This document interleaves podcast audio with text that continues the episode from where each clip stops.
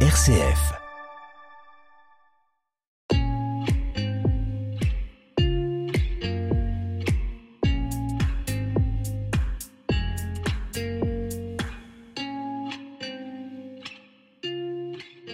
Un ménage sur deux aidé par le Secours catholique dispose d'un budget insuffisant pour se nourrir, moins de 550 euros par mois en moyenne. L'association publiait ce 17 novembre son rapport annuel sur la pauvreté et pointe la hausse continue de la précarité depuis la crise Covid. L'une des causes principales, l'inflation. On en parle depuis la Bretagne dans cette émission. Comme une planète, le magazine de l'écologie sur RCF. Et notre invité, c'est vous, Christophe Henry, bonjour. Oui, bonjour. Vous êtes le président du Secours catholique du Morbihan depuis 2019. Commençons avec la citation que vous avez choisie, qui se trouve, je crois, dans un texte bien connu du pape François. Oui, tout à fait. Laudate aussi. Je vais vous lire la phrase qui me parle, en tout cas qui me parle en ce moment. La possession d'un logement est très étroitement liée à la dignité des personnes et au développement des familles. C'est une question centrale de l'écologie humaine. Ça fait quoi votre quotidien, cet enjeu du logement au secours catholique et, et de la dignité humaine? Bien sûr, parce que dans la pauvreté, il y a des dimensions euh, multiples. Et les premières euh, dimensions euh, sont des fondamentaux qui ne sont pas assurés. Le logement, la nourriture, la santé, l'éducation, difficile d'accès. Et la problématique, en tout cas dans le Morbihan, sur le logement est très tendue. Nous avons d'ailleurs organisé avec les associations du Pacte du pouvoir de vivre, localement, une journée sur le logement pour permettre à toutes et à tous de pouvoir euh, s'exprimer sur cette problématique et surtout essayer de trouver euh, des solutions ensemble. Revenons maintenant au rapport du Secours catholique. Quels sont d'abord les objectifs de ce texte qui paraît chaque année?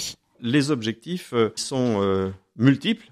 Tout d'abord, c'est pour porter la parole des plus pauvres remonter ce que nous entendons dans les équipes, hein, euh, objectiver les faits, donner des situations, des chiffres, et surtout interpeller pour pouvoir euh, travailler avec les pouvoirs publics et les autres associations.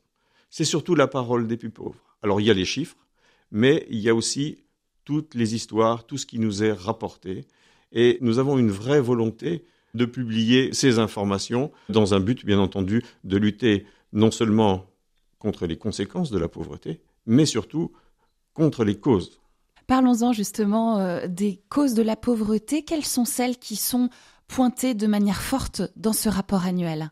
Alors, il faut euh, se rendre compte que nous venons de traverser des crises qui se sont succédées par vagues.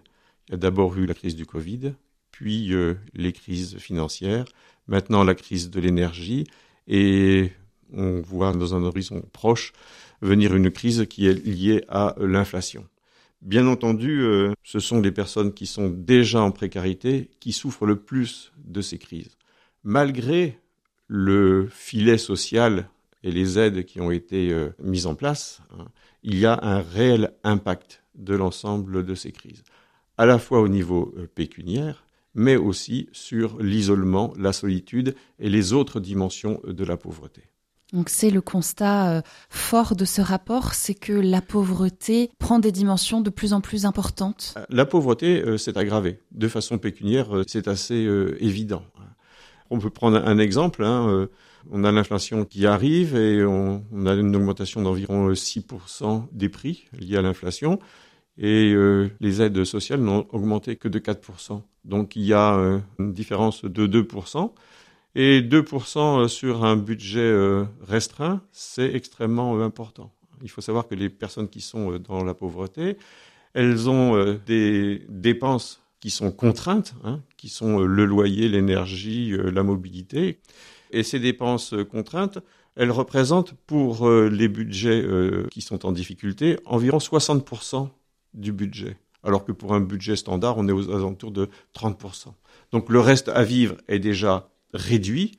Et quand vous avez de l'inflation, quand vous avez des difficultés qui s'ajoutent, eh bien, les personnes vont basculer dans la pauvreté ou aggraver cette pauvreté.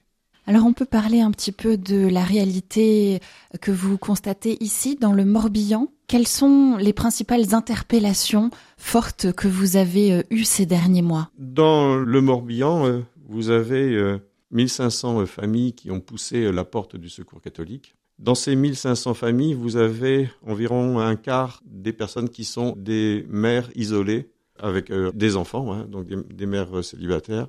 Ensuite, vous avez une population d'hommes euh, seuls, environ 20% d'hommes seuls, caractérisés par le fait que ces hommes seuls sont la plupart du temps sans revenus. Puis vous avez des couples avec enfants, là encore il y a des enfants, des femmes seules mais souvent plus âgées. Voilà un petit peu une image des personnes qui ont poussé la porte du, secours catholique. Au niveau du Morbihan, on est à peu près comme dans le reste de la, de la France. Hein. Il n'y a pas de spécificité particulière sur euh, euh, ces personnes qui viennent demander de l'aide au secours catholique. En tout cas, on se rend compte que les situations de vie des personnes qui poussent la porte du secours catholique sont extrêmement variées, aussi bien des personnes seules que des familles. Bien sûr. En fait, la problématique, euh, c'est assez simple. Hein. C'est manger ou payer le loyer. C'est ce qu'on rencontre habituellement. Hein. Les personnes ont des factures qu'elles ne peuvent pas assurer parce qu'il faut quand même euh, manger. Voilà, c'est la situation pécuniaire. Mais derrière tout ça, il y a un besoin important d'écoute. Plus de 60% des personnes nous disent d'emblée, quand on leur demande ce qu'elles viennent chercher au secours catholique, c'est de l'écoute.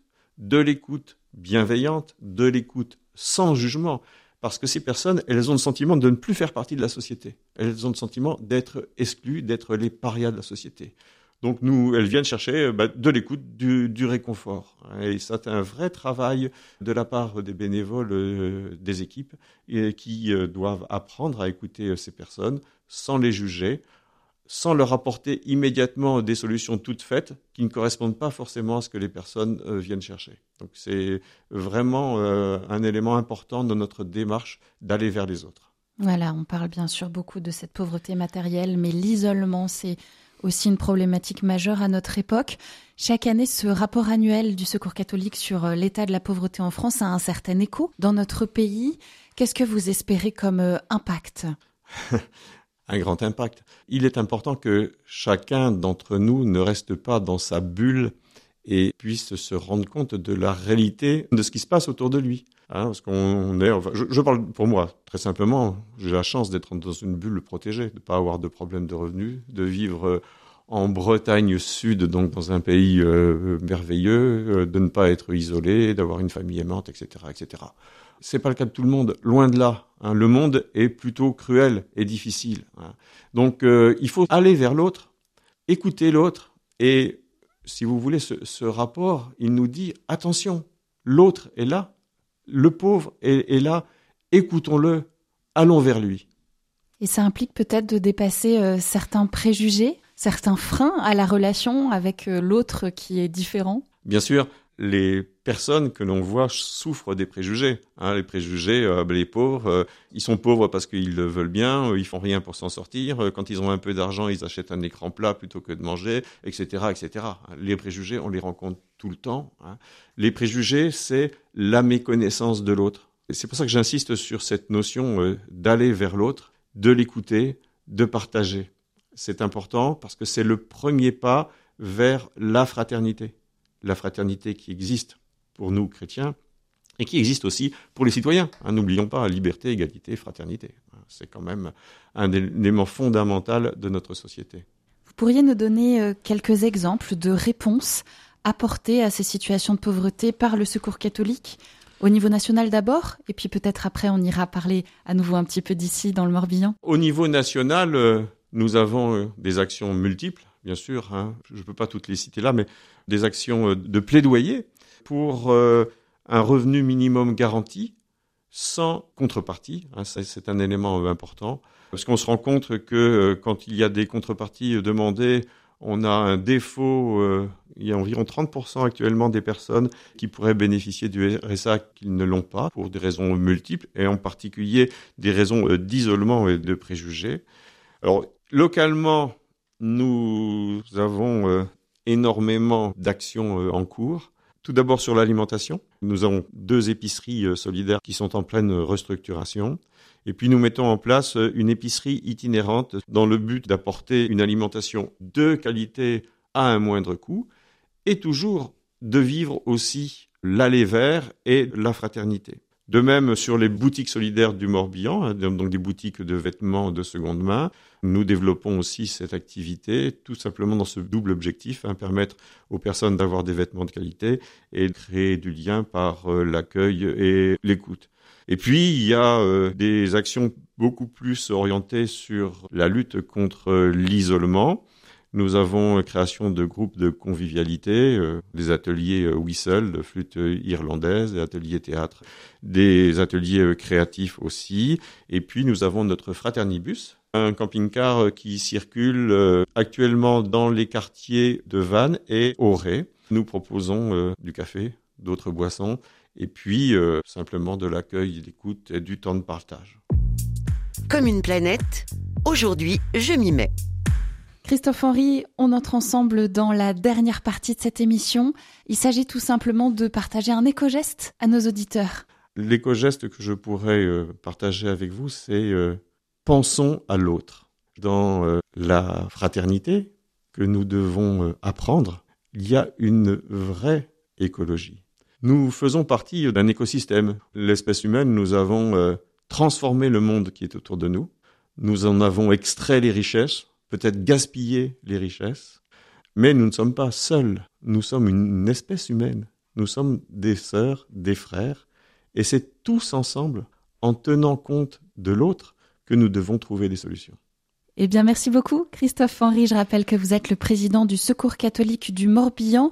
Ce rapport annuel sur la pauvreté en France est bien sûr euh, disponible sur Internet. Bien sûr. Merci à vous. Merci à vous aussi. Bonne journée.